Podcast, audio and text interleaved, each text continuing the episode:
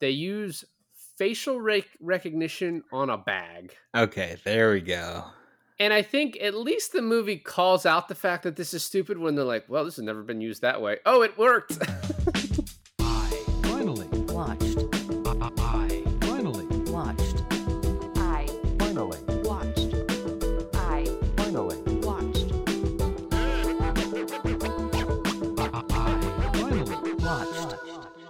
Hey, everybody. Welcome to another episode of I Finally Watched. This is David. And this is Alon, and I finally watched. I told you not to do that.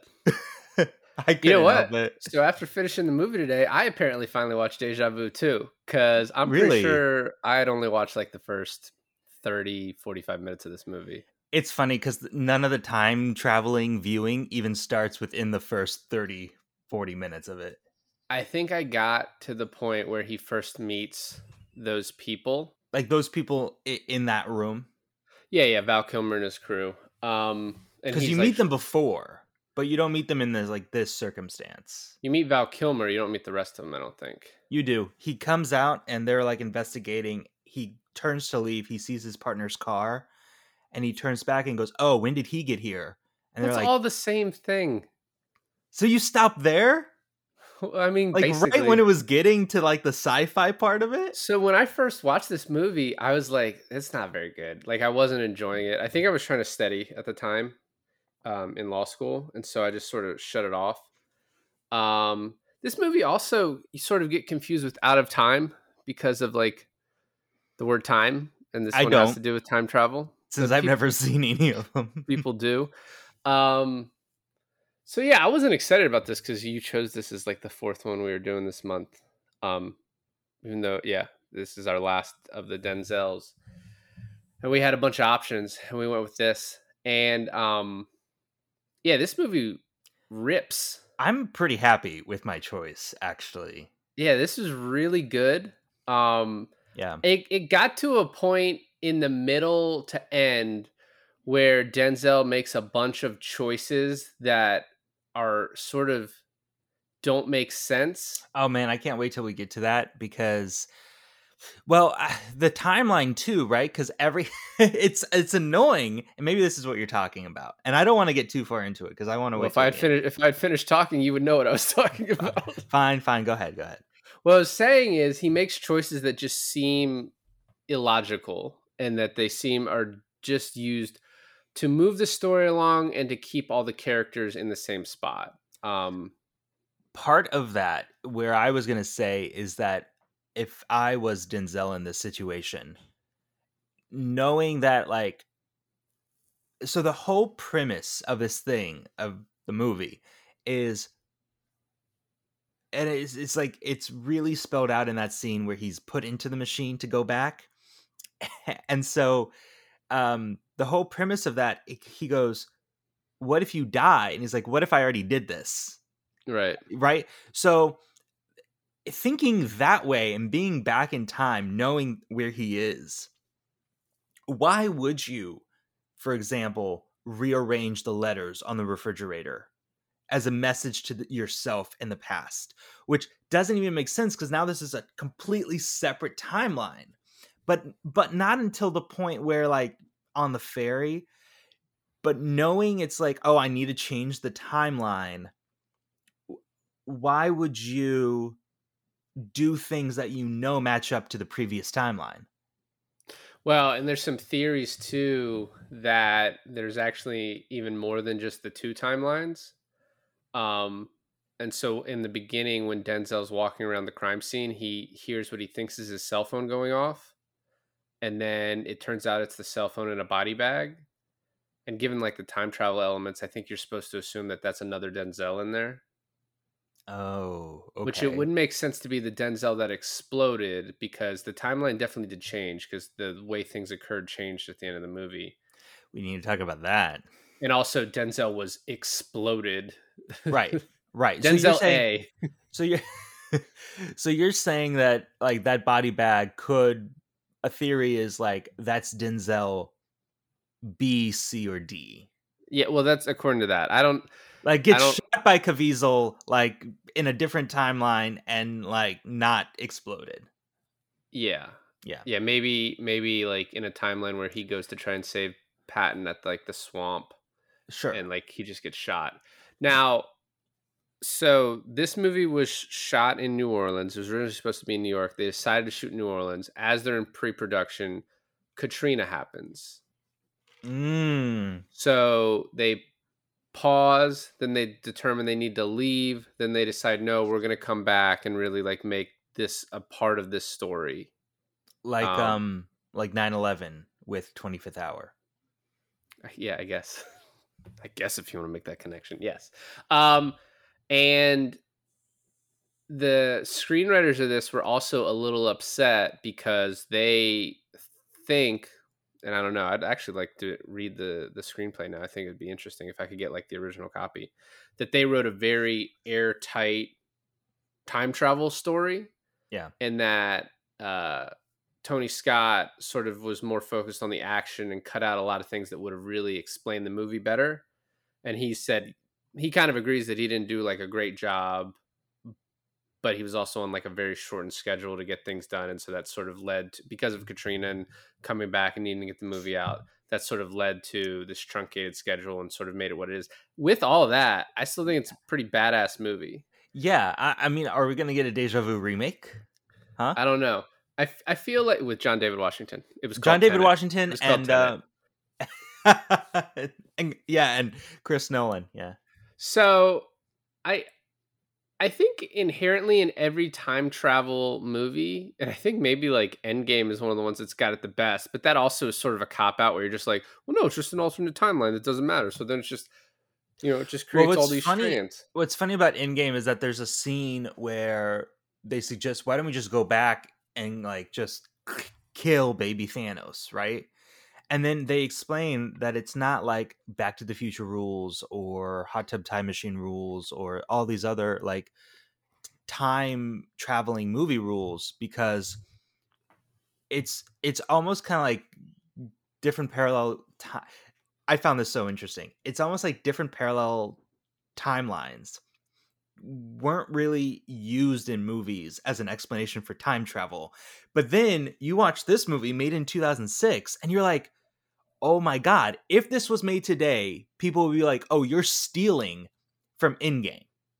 What I liked about this scenario too, though, is that they he's like, yeah, but if which I don't know, like how this makes sense. He's like, but if you fix things, then that timeline will take over this one. But it's like, all right, but what does that mean? You know what I What mean? Like mean? definitionally, what do you have to do in order to like take over and destroy the previous timeline? Well, Um, especially like when he gets to Jim Caviezel, that's his name, right? Jim Caviezel. Yeah, yeah. when he gets to his house or his like lair on the in the swamps, right? He is wearing that thing where you can see like half of now and then half of 4 years ago or 4 4 days ago, right? Right. Um and he's like, "Do you see an ambulance like burn like half of it is burned out like this is this is horrible um the place exploded and there's an ambulance. The fact that when he comes back and his first inclination is like steal an ambulance you're just like you you realize you're falling into the thing. You're not changing anything because then an ambulance is going to be there. There's going to be an explosion. And so But what I the think is- timeline doesn't change until Jim Caviezel runs back onto the ferry, and that's when everything changes. I actually disagree. I think what the movie does very well is it's sort of as you're going along, there's these tiny changes, and you're like, well, all right, did you know, is he changing things? And the movie's sort of playing with the idea of like, oh, maybe he hasn't. But like there, if you're like paying kind of closer attention, it, it has, right? Because so Paula Patton dies way earlier than the rest of the the thing the the victims of the boat. So she the dies uh, with the ambulance. Well, she didn't though. No, I know, but So that's what I'm saying. So that's she right. does. That right then is what changed. But see, that doesn't make sense because if the ambulance is still exploded into the house, Well, except you. That's not how she died in the original timeline. He burned her to death. He was pouring gasoline on her and was going to light her on fire.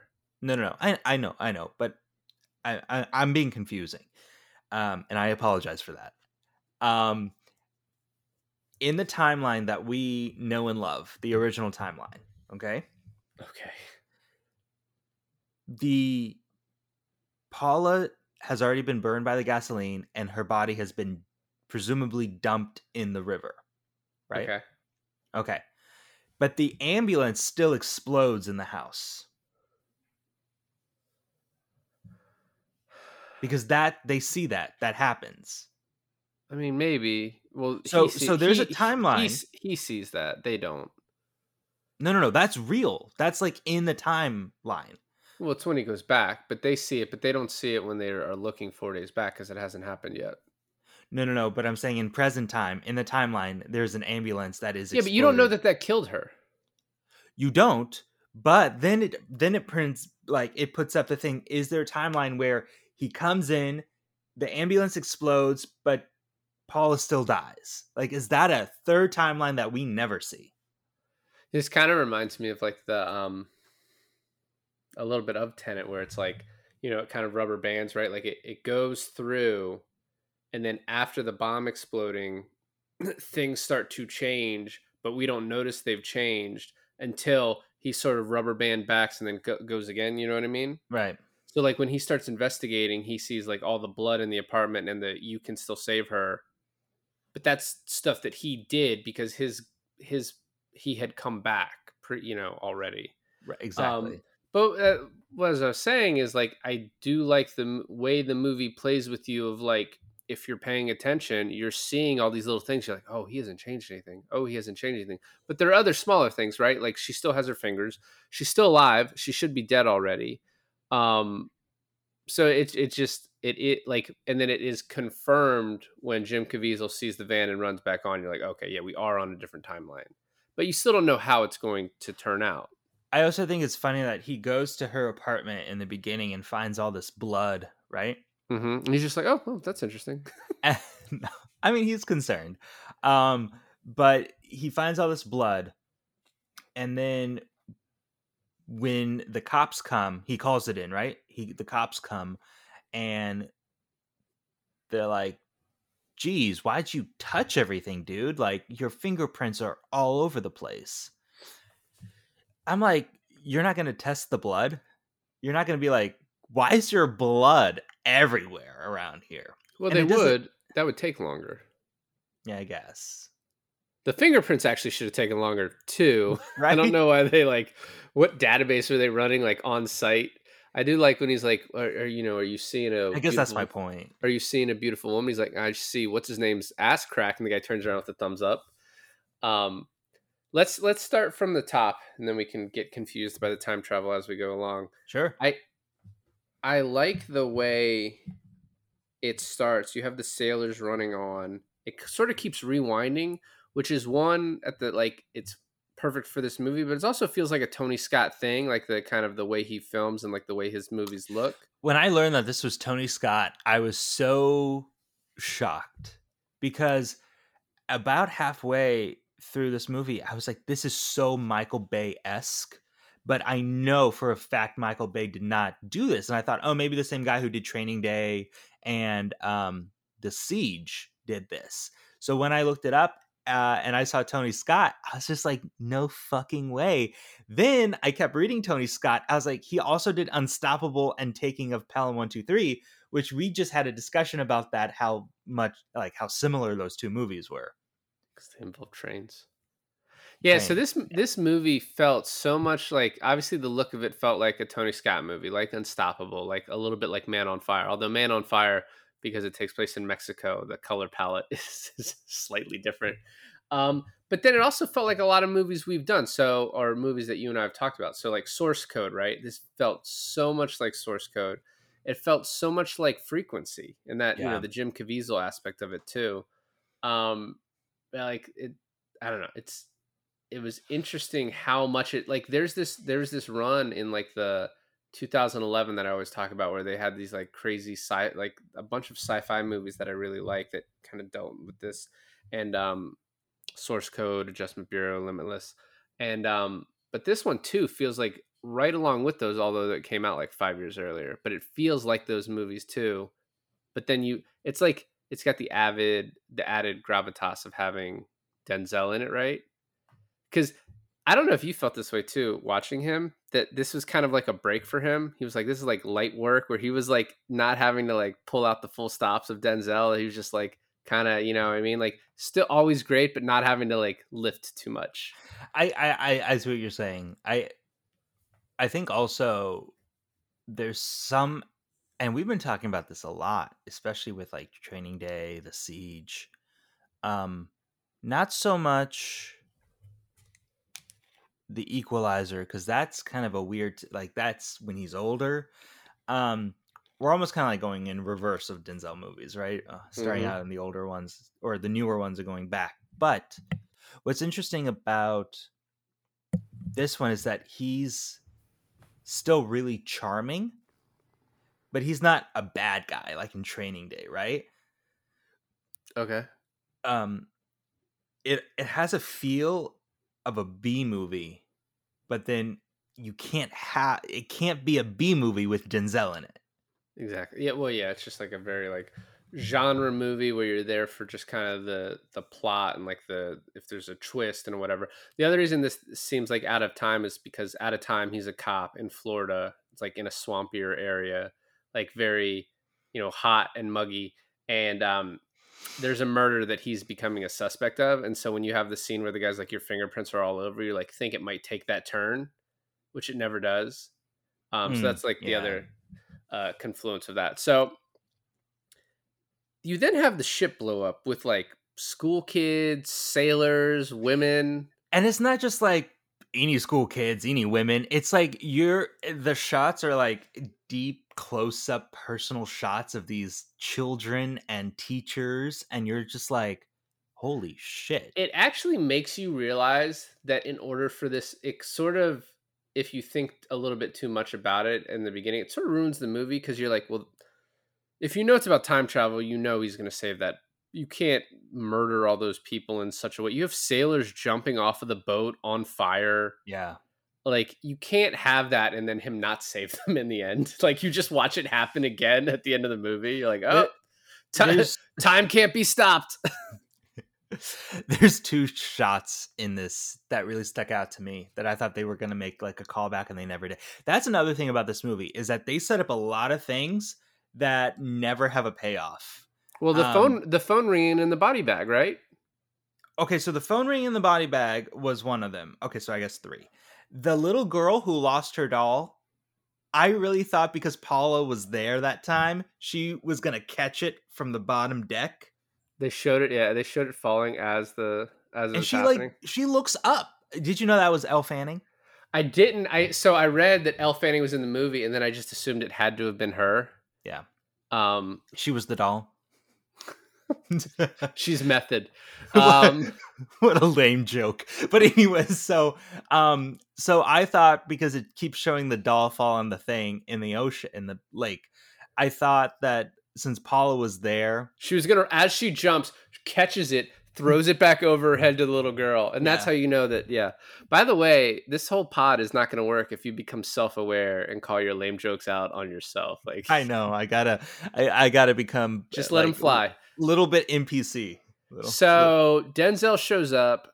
He immediately looks over at the bridge where Jim Caviezel was standing. I guess we don't know it was Jim Caviezel. See, that's the other thing. That's the sorry. That's the second thing I was going to mention is that the guy on the motorcycle on the bridge is you never have that as a payoff because one is that Jim Caviezel. You never get that, It was. or is it Denzel? It was Because it I was thinking, kept okay, I get it now, but like I kept thinking, like they think it's the bad guy, but what if it's Denzel? the bridge also reminded me of uh, Jack Reacher. Have you seen Jack Reacher? With Tom Cruise? Yeah. Uh, yeah, a long time ago. Damn, I want to do Jack Reacher. That's too bad. Yeah, well, the shooting happens from the bridge. I remember the second one being god awful. Is real bad. Yeah, they. Um, I was thinking for some reason I was thinking about that today, and I was like, I think the part that's bad about it is the the young girl character that he's saving is just written very poorly and like her story seems to be like just moving things around we're not doing jack reacher 2 right now so he he's walking around denzel's an atf agent kind of investigating and then he's under the bridge and we meet val kilmer and it's sort of you're like if you think about it you're like wait why is val kilmer looking for this guy? And then later Mhm. on he's talking to his boss jack mccready played by bruce greenwood and he's like you really think this is the guy? And i was like i do. Yeah he's marine da da da da.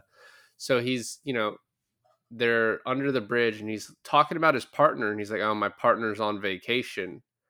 Um which you find out later is not true.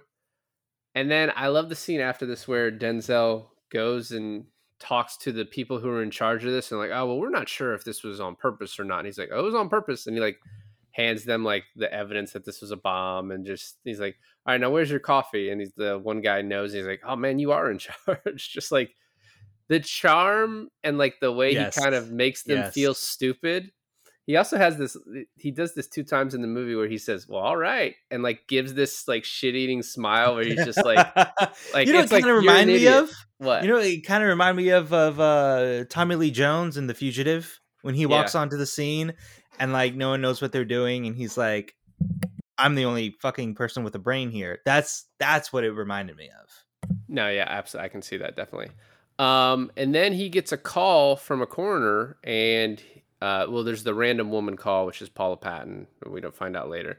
And then he gets a call from the local police about a body, and he Dude, goes, when that happens, when when um when he's investigating her apartment and he's going through her voicemail and he shows up on his on her voicemail, I'm like, dude, it's starting. It's it's beginning to heat up.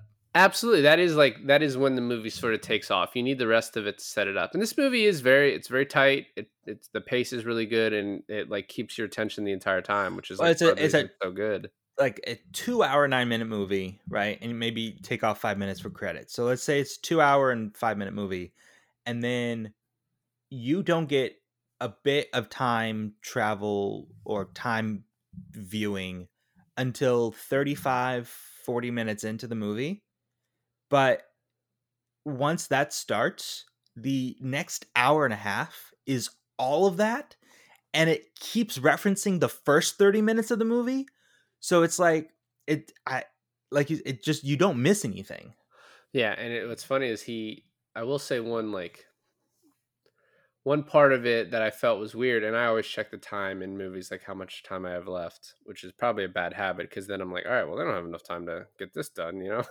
like when you're watching, like when you're a kid and you're watching a TV show, and you're like, there's four minutes left. They have to save the world. They have to like, there's Yeah. no time. This is gonna be a cliffhanger. But um, yeah, when he travels back in time, I was like, all right, there's 30 minutes left, and that's seven minutes of credits. I was like, what? Like, there's not enough time for like anything, you know, to happen here. Um, because then Jim Caviezel sees the van. I was like, all right, there's 15 minutes left. Like, what is what's gonna happen in 15 minutes? right Um, so he goes, he finds uh her body. She has like her fingers cut off, which you really like. You see, I forget when but later on he's asked, he's like, "Do you know her?" He's like, "I held her hand once." It's just Yeah. like a line that's only funny to him, but like super fucking morbid. like Yeah. he just said it for I his thought- benefit. i thought about that too and and when he said it i was like why did he just lie to the guy he never did that and then i was like oh fuck. Yeah, Like, and then yeah. he tells the coroner he's like do an autopsy. Pretend the boat never happened. Um and then he goes to her father and it's interesting that you know he's you know she had a date last night. Who was that date? The date was a Was it to- nobody. or was it the date was probably to give jim caviezel the van. No the date was like a date date. But um well he said the father said she had a date last night so i thought i was like that really doesn't pay off to to much yeah it's another one that doesn't pay off but it it's either Caviezel or it's Denzel, right? But it's probably Caviezel. i don't i think it's a isn't alan a guy or is that her Alan's her her ex fiance who lives in Idaho now, who just decided Idaho's where I want to be. Um And he, at a but, hoe but he not really, next to this hoe Uh, I don't know. You know, maybe Um, you should become a little more self little more self-aware okay um so reprogramming Stop! Fucking idiot. I'm a fucking idiot So anyway, uh, and then as he's leaving the father, he's like, you know, I want you to take these pictures. He's like, oh, that's not necessary. And he's like, I want you, I want her to mean something to you.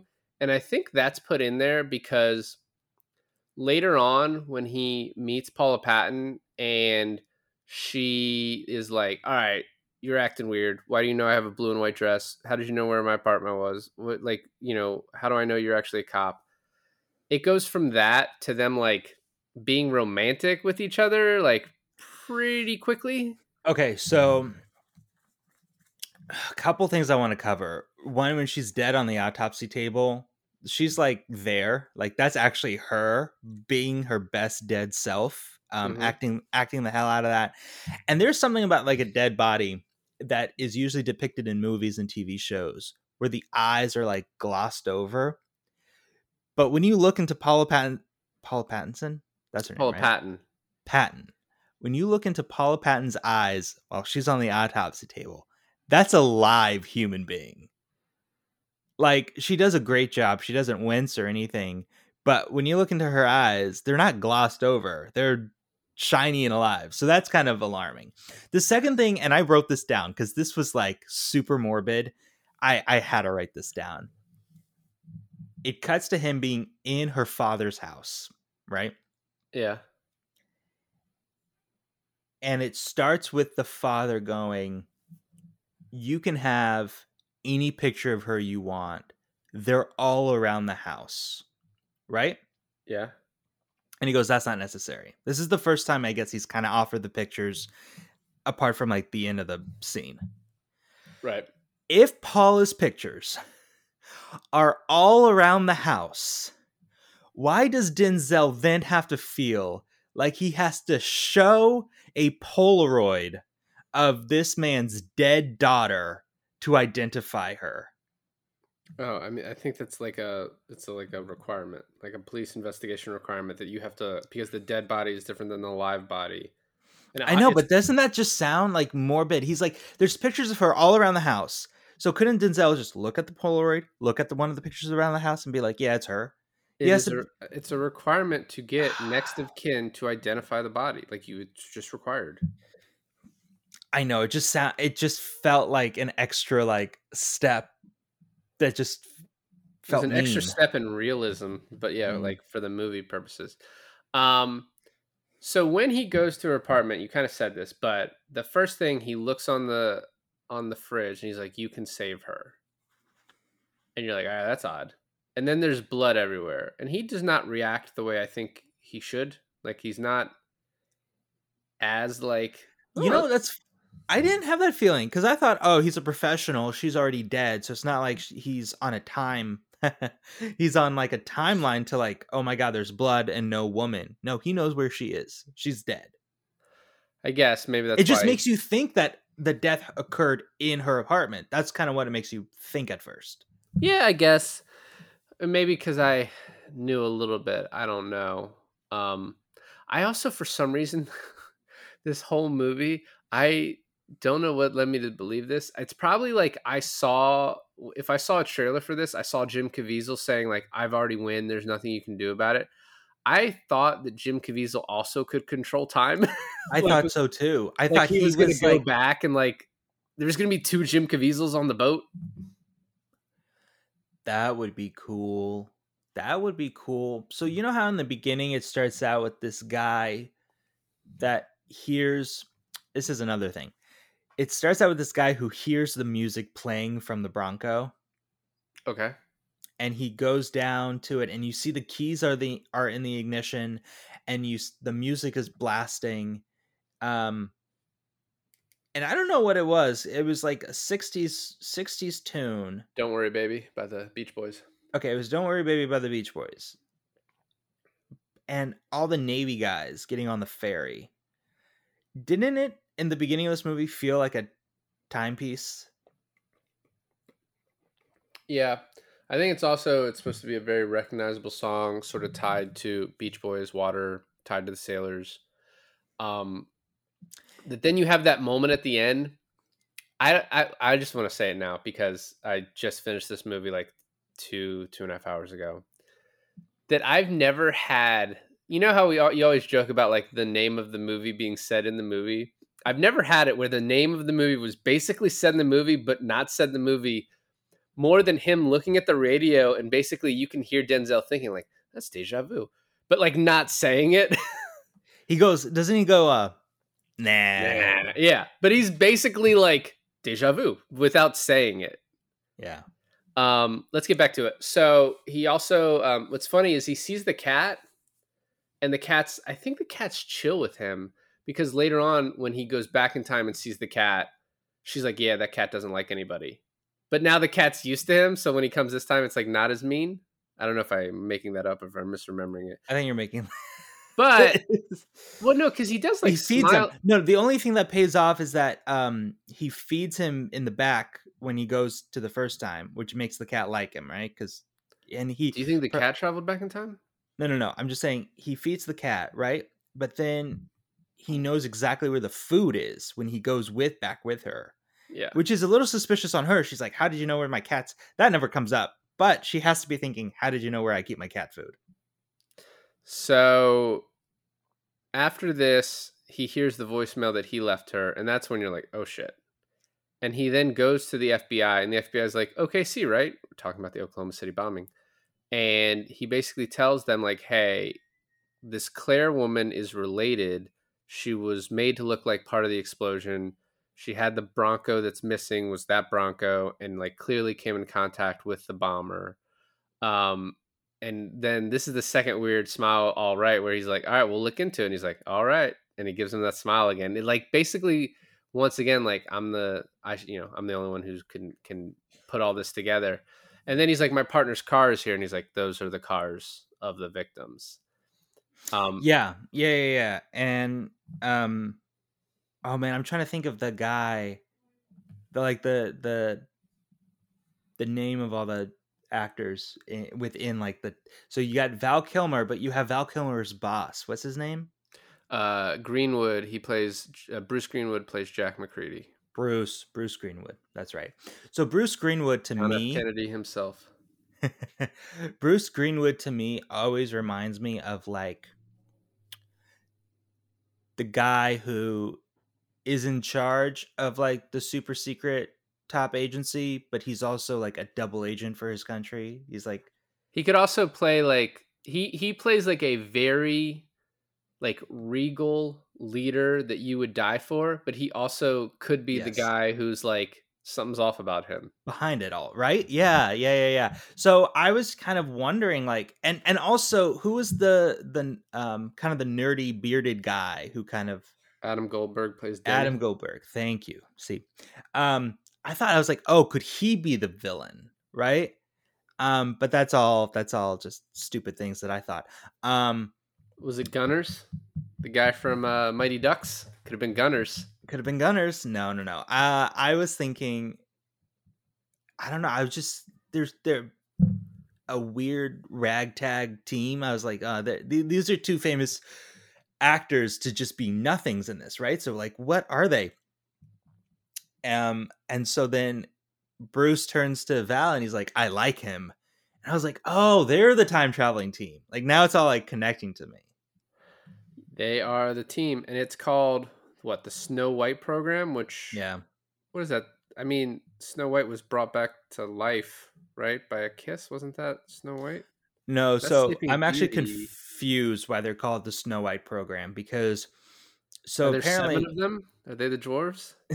did you miss this part? What do you mean? So there's okay. There's a fake explanation about the program that they tell Denzel to disguise the real explanation about the program, right? Yep. The fake explanation is a good reason why it's called the Snow White program, but the real explanation is doesn't make any sense on why it's still called the Snow White program. So Well, the fake Go on. Oh, Say the fake.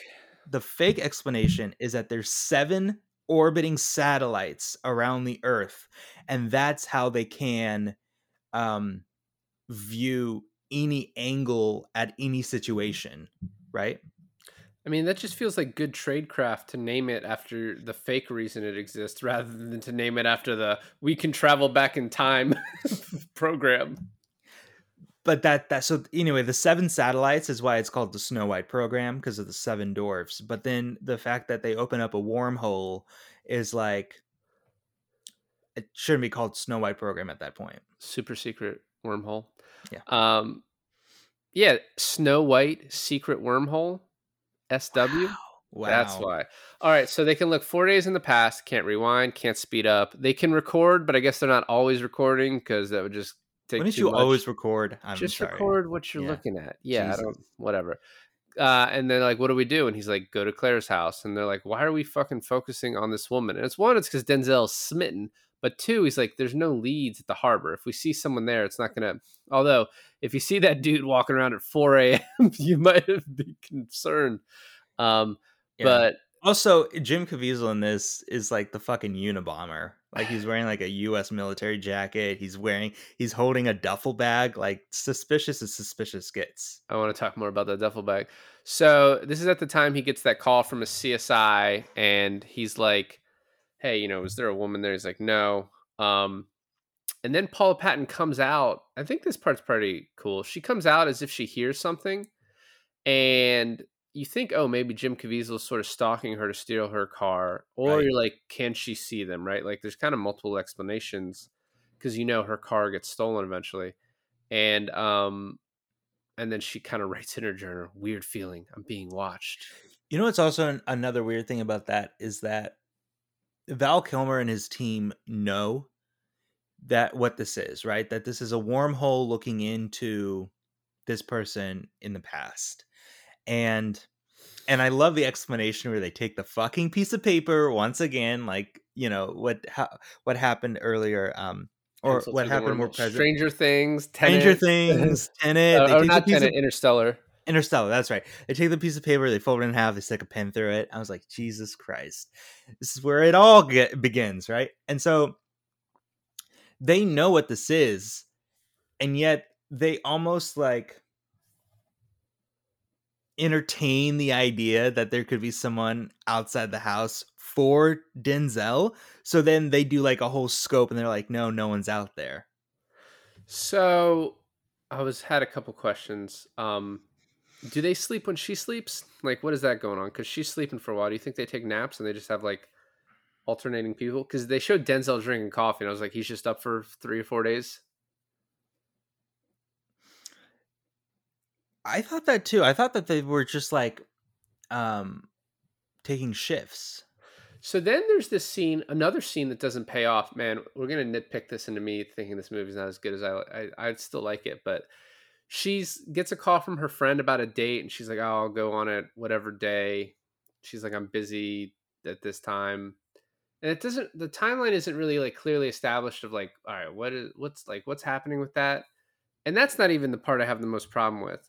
She's trying to flirt with herself in the mirror to practice for this date because she's nervous and she mm-hmm. kisses her hand. No one is pretty as Paula Patton is like nervous about a date like that. Like she's not worried. I find that implausible. The time travel is one thing, but that cannot stand. Um, and then the the next scene, he goes to her funeral and he's like four limo drivers or five, and there were clearly five at one point. What? Why was Jim Caviezel there? If if that's what we're supposed to believe, why was he there? Was he there? Well, that it doesn't make any sense. That's what I'm saying. I mean, maybe he was there to s- to scope out if like FBI agents were there, if they're on him. I don't know. It makes no sense. Okay, well, we need to talk about two things, and I think we should talk about them now. Number one, what was Jim Caviezel's actual motivation in blowing up the ferry? Um, And hold on, hold on. okay. Number two is um when he had that inner interrogation with Denzel, did he recognize Denzel? no, because no, because that's the whole point of the movie is that you're like, oh, has the timeline changed? But the timeline had clearly changed. If you like, if you pay close attention, things had actually changed. It just didn't really seem like they had. That's like the way I- the, the movies work. ambulance thing is the only thing that's like tripping me up. Sorry. Well, because at the time of the at the time of the ferry originally blasting, it I don't think it had happened. Then you go four days in the past, and you sort of Denzel has rubber band around, and now it has happened, but you're like catching up to. I don't know. It doesn't really matter. Um, I think his motivation similar to Hitler. It's like you know Hitler got rejected by art school, and then Uh-huh. this guy got rejected by the military. so military, he's yeah. like, I'm gonna become a bad guy. I think. I mean, it was he was like, I'm a true patriot.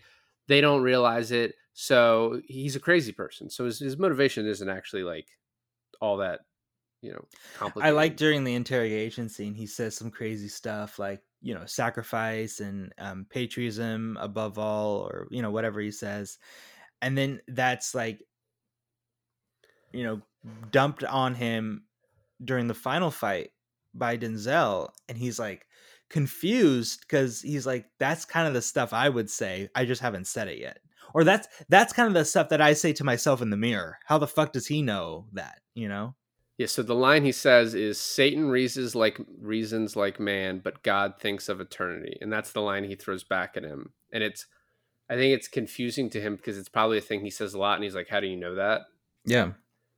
It also is like I don't know, confusing. They don't really besides that line, they don't really establish like a he's a a religious person, you know I mean, that this is like religious based other than that. It just really is like they wouldn't let him in the military. I think Denzel's really great in that scene too, which we haven't gotten to, but just playing to this guy to try and get more information out of him. You know what I mean? Like, oh yeah, like yeah, I understand. Yeah, they, they you're a true patriot. Um, so we're back now where they follow her at work, and she's a hostess, and Caviezel's asking about her Bronco. This part's a little weird too because she's like, "Oh, I can't meet you until then."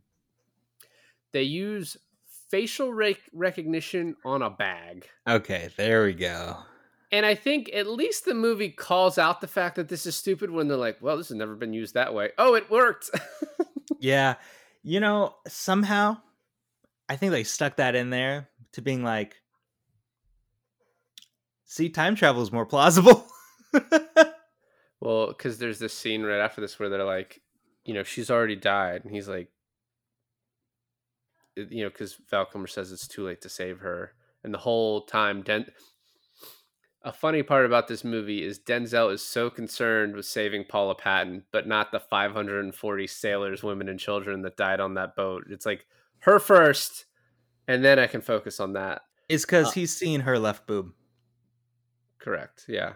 Have we got? Oh, we did get to that. I gotta say, Gunner's just like not even thinking, just like c- couldn't possibly be bothered to not just like you know what I mean. Like he's just like what, uh, what? Oh, sorry, sorry.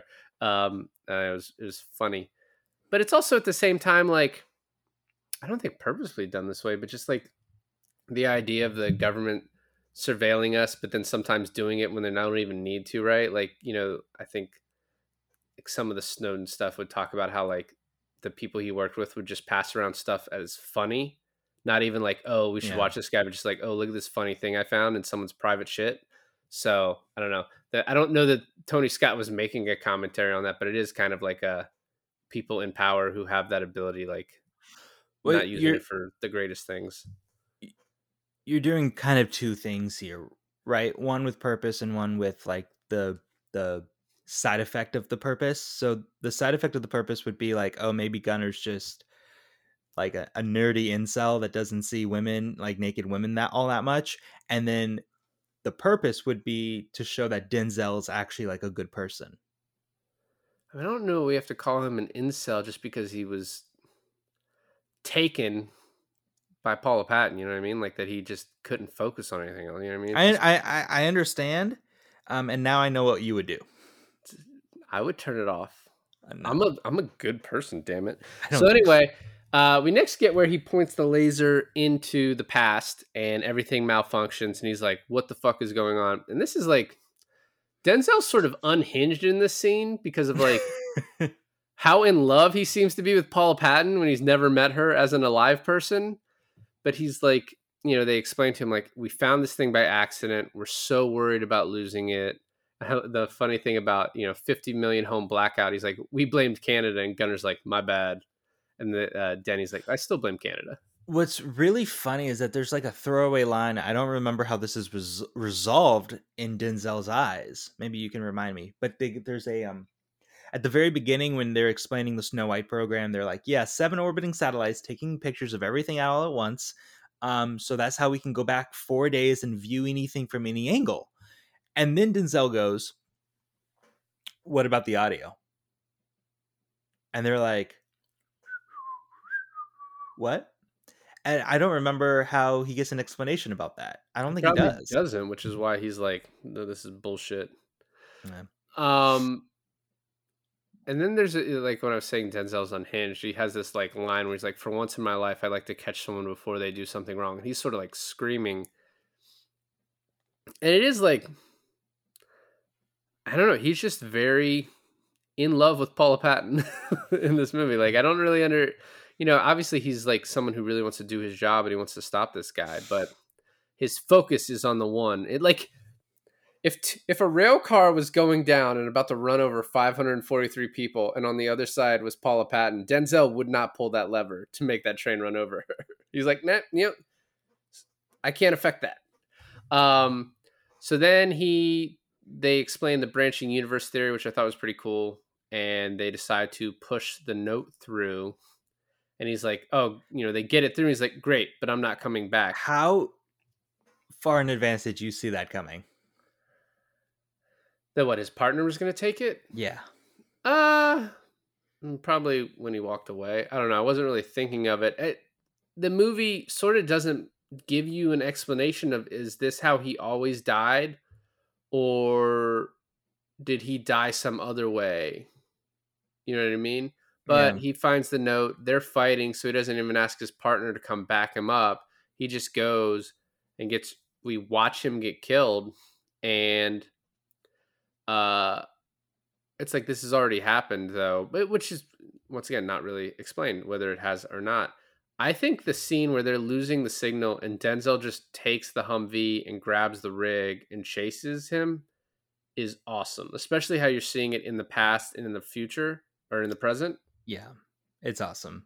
and he apparently so he stares directly in Jim Caviezel's eyes. Like he comes he runs around it with the car and turns and stops and he stares directly at him and there's kind of this like is he seeing him thing going on.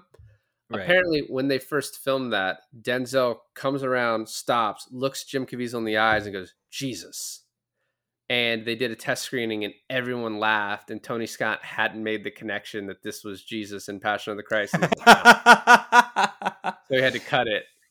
Um, yeah, you know, it's it's funny because like as as much like as the Catholic Church gets shit on about like making like depicting Jesus as like a white guy and all of their like imagery, picking Jim Caviezel as to play Jesus without like any of the long hair, makeup, beard, and anything like that, Jim Caviezel alone looks like the most ordinary white dude.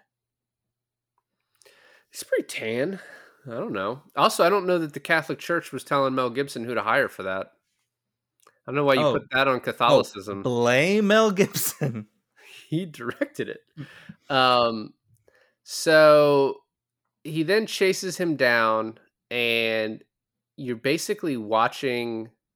He chases him into the swamp, and then he like he says to them, "Guys, be, you're about to watch him get killed," and he shoots him in the head, and then burns him. I thought, based on the beginning of the movie, that we were about to watch him just burn this dude alive. yeah.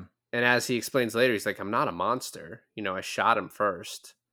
Oh, and then he says you couldn't do the same thing to um Claire." Claire, um Paula's character, and he says, "What does he say?" Well, That I- was- I, needed it to look like a ferry victim. Oh yeah, and a bullet hole wouldn't do that. That's what he says. Yeah. So then they've found his name based on this cabin, and like he has another place, I guess, in the Ninth Ward. They track him down through the swamps, and it almost feels like a dream sequence when they get him. Like that, you know, they grab him, and it's like, oh shit, you know what I mean? Like, uh, like it just happened all of a sudden. I was like, oh, I didn't realize this was happening. It, like it happened so quick that it's like a if you blink you miss it moment where it's like they have him and then all of a sudden you're in the interrogation I re I rewound it because I was like, oh wait, was that him? And then yeah, they have him in the interrogation room, and this is where he gives a bunch of lines like, "This case will never go to trial. I've seen what's coming. Yep. Um, I have destiny. hmm I'm here to win. You better have divine intervention." he cut- right, right says back, "You better have KY jelly," which is like rape jokes only funny if it's uh, someone going to prison. Also, it's it's uh only funny in early 2000s. I don't think you could actually make that joke anymore. You can make it. There might just might be some blowback. So he then goes out and talks to Bruce Greenwood, who says, "You're done." Oh, there's blowback. and there we are. And um, he like Bruce Greenwood found out about the note, and he's like, "You're done. We've already found this guy. Like we've caught him. Game over." And you know, Doug's like D- Denzel, who plays Doug. It's like, well, you know, we still haven't saved her. And Bruce Greenwood just looks at him like you're fucking crazy person. Like that's not how this works. And I like how after this, you can sort of t- like they're packing up the machine, and you have Denny just sitting there. And I don't know if the movie is supposed to be saying that he's just smart enough to have realized that this is what happens already, or if he just is like, I know Denzel's going to call me and want to get sent back, and I kind of want to send someone back. Right. So he gets a call, Denzel, and he's just basically like, I'm fucking in. that doesn't say it like that. Val Kilmer's there. He's like, just lock up when you're done. And I like when Denzel gets there and he scans his card twice. He's like, if you had done that a third time, like the alarms would have gone and like everyone would have been here. Um, and he sends it back. He's like, the most likely outcome is we send your corpse back to four days ago. It is so cool how they think about this because so okay we get this with the note right? Like it takes an ex- extreme amount of power just to send a note back. But i love how also they're like stripped down to your underwear because it's like the less the less mass is better. But i almost feel like sending a whole body back versus a note and worrying about a few layers of clothing is almost like pointless. Do they explain how they sent him back to a hospital? So remember like the only reason that the note got to the desk was because they were at they were viewing in on the desk. Okay, so all they had to on- do is view in on a hospital. All right, yeah, that makes sense. Um, I love how though like the um they're in the middle of surgery, like the doctors and nurses are in the middle of surgery, and all of a sudden this guy in cardiac arrest just fucking shows up. where the fuck did he come from? And then it just says "revive me" on him. I imagine they they probably cut the scene where Denny's like going through local hospitals, like, all right, where are there are there doctors available? you know what I mean? Yeah. And it's obviously not exactly four days. It's like four days and some hours, right? Because it's like daytime where they send him back. Um, It's no, they don't send him back 4 days. They send back 1 day. No, it's been four days. It's one day before the bombing. That's They- what I they- meant. Yeah, but they're sending them back four days from the present. It's four days and some amount of hours. Oh, Like, you're right. It's they don't have a always 4 days. Yeah. Yeah, they 4 don't have days. a choice of when, hours, yeah. but Yeah. where they're looking, they can send them. And so he immediately steals an ambulance. And you're right, as someone watching the movie, you're like, all right, well, you know, that's where that ambulance came from. And it sort of starts questioning is he going to save her? Is he going to be able to stop this? Um, Another thing is that he steals a gun from a security guard and he steals the ambulance from an EMT. And the amount of time it takes for him to get to Jim Caviezel's place, save Claire, get to the ferry, you never have any cops on his back. Well, I mean, he he is an ATF agent, right? So like they probably uh, put out like you know they do a sketch or whatever, and we're looking for this guy. They start doing it, but like they're not going to automatically like know to go after Denzel. I guess. It's It'd be fun as- at the end of the movie where like this timeline's Denzel comes in and immediately arrested for stealing an ambulance, and he's like arrested "What?" for arrested for stealing an ambulance and arrested for being on that ship with the bomb. yeah.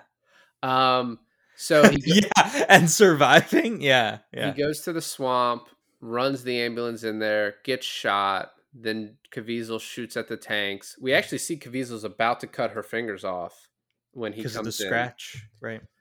Yeah, she scratched the shit out of his face. And so he starts taking her. He's like, oh, we have to stop him. You know, I can't go to the police. That would take too long, which I feel like if you call in an anonymous threat and say, this guy that looks That's like not why. this. That's not why he did it. Why? Because he would be there. What? If they went to the police, he would be there. Okay. He can't run into himself. No, call. Telephone. I, I don't know. Have her call in a tip. I don't know. Anyway, I mean, you could do it. It it, it would be fine. But he's like, now, because then he'll just blow it early, which I don't even know if we know he has that switch.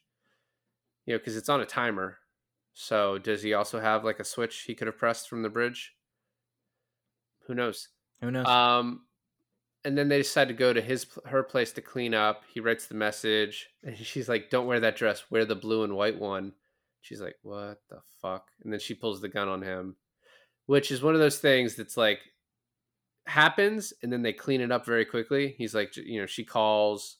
It's sort of to explain the call from earlier. She calls. He's like, "He's a good-looking black dude, about six three. You know, da da da da da." da. And um, and then she just kind of breaks down and he takes the gun from her. She doesn't change her dress though. no, she doesn't because they're all like Giggly. shook from giggly. No, but I think she that like the dress becomes the least important thing, right? Because um they they're all shook from the experience. Um but also that she can't change that dress cuz it's part of the audience's like suspense. No, absolutely. And she has that line, or he has the line, "What would you do if you had to tell someone they wouldn't believe?" Which comes back later, and he's same. You know what's answer, I'd- funny? I'd, try. It- Uh Denzel is actually six one. So in the movie they added 2 inches on him. Not the only place. So he then is looking around everywhere and says, I haven't changed a thing. And this is when the movie became a little frustrating to me. And he's like, You have to come with me. Yes, come with me to where the huge explosion is going to happen. That's how you'll be safe. Yeah, that, that was annoying for me too. It doesn't make any sense. She's like, I thought I'd be safe here. No, you won't. Yes, you will. Literally, Yeah. you'd be fine. actually it's really funny because he he changes he gets shot right? And that she's like let me heal your wound. Like let me make it better. Let me help you Let me kiss And- your boo boo. mm, kiss your boo boo and he's like but she doesn't offer that until like um she makes the phone call and everything is like uh, settled in her mind right? Right. but at that point he's rearranged the letters on the fridge he's bled out into the sink with his shirt and bandages and he knows that that was the voicemail that was left for him in the past right Yep.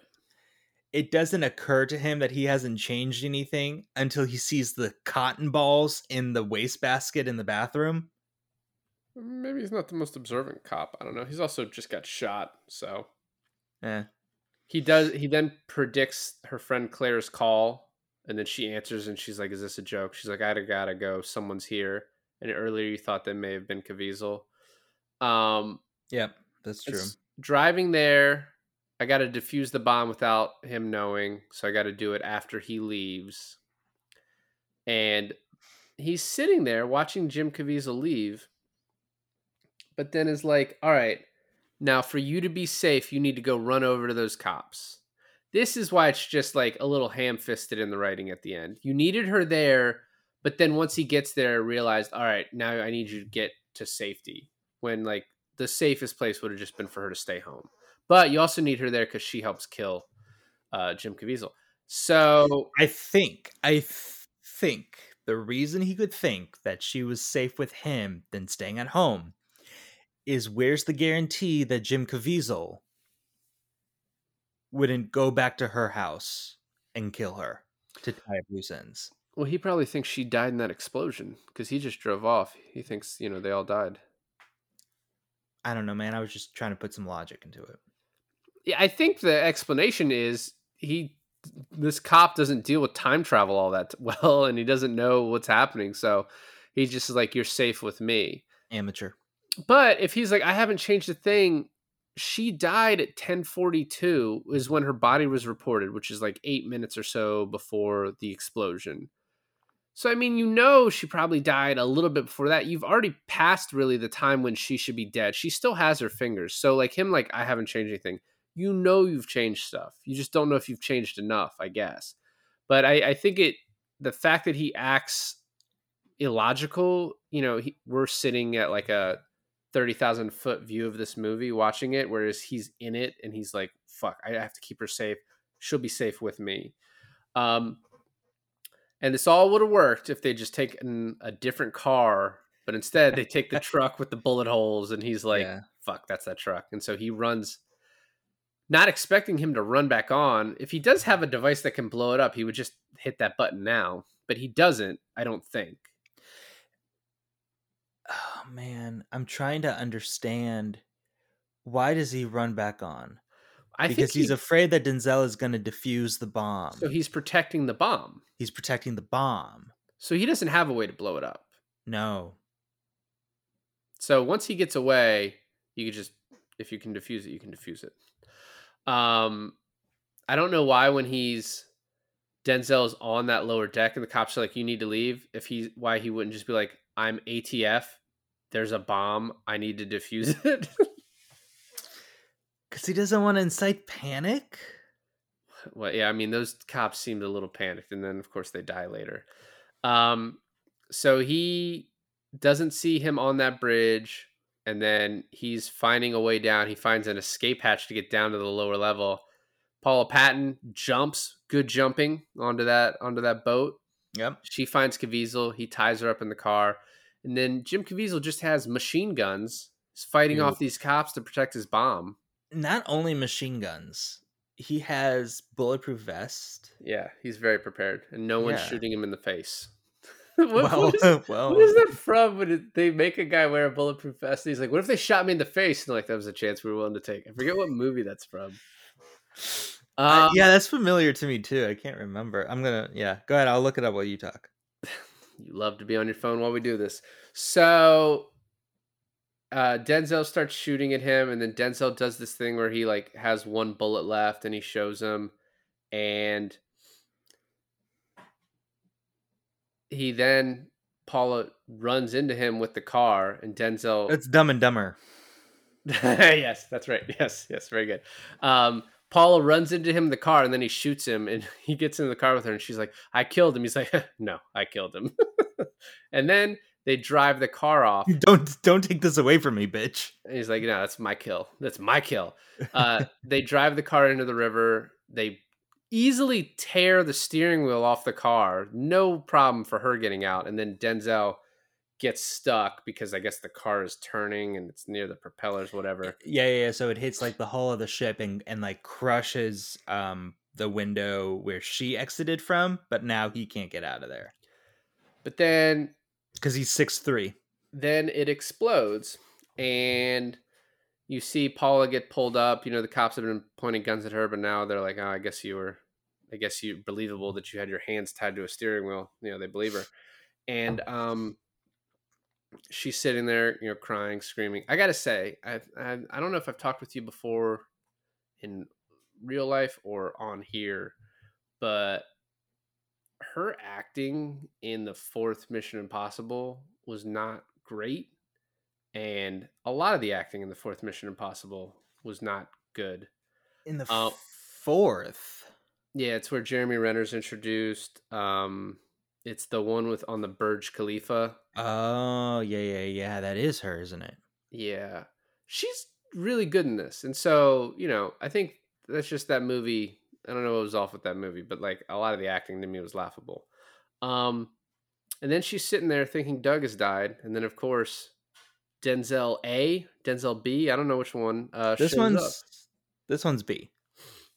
um he shows up and then he's Yeah. like have we met and uh he's like and she's like we have and then you get the that repeated line about if you had something to tell someone that's important, but they didn't believe you.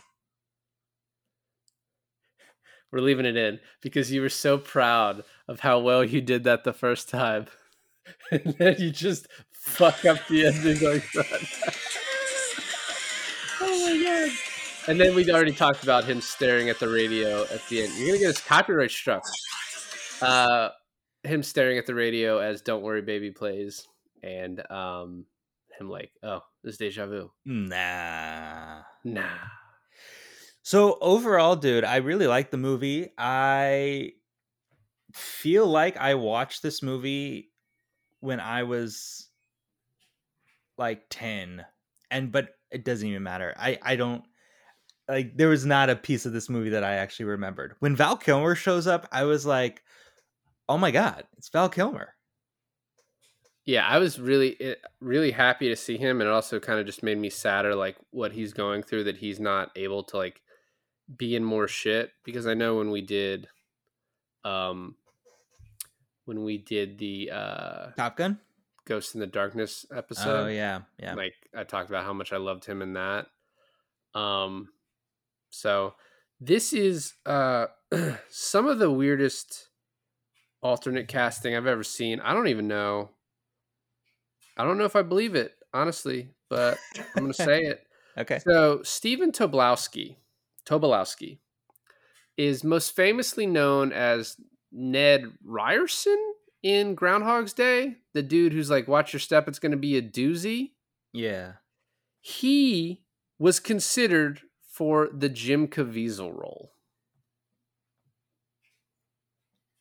Uh, he he better watch his step.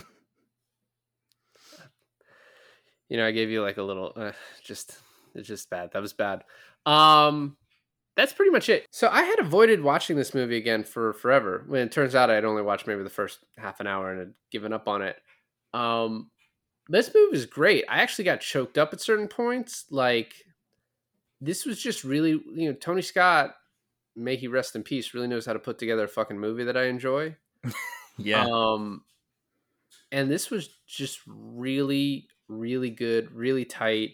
Holds your attention. Don't think too much about the time travel; it's unnecessary. Um, although I do want to read the screenplay one day to like see. They were like, the, the screenwriters were like, "Man, the time travel was airtight," and I was like, "I, I don't know about that. We'll see." Um, but yeah, this is a very fun movie that like ends in a pretty great way. Uh, and 540 sailors and children and women didn't die in the end, so that was good too. I, I was very happy to redo this, you know, to watch this one and talk about it. it's always a win. Um when men, women, and children don't die. Well, thanks for listening to another episode of I Finally Watched. This is David. And this is Alon, and I finally watched Deja vu.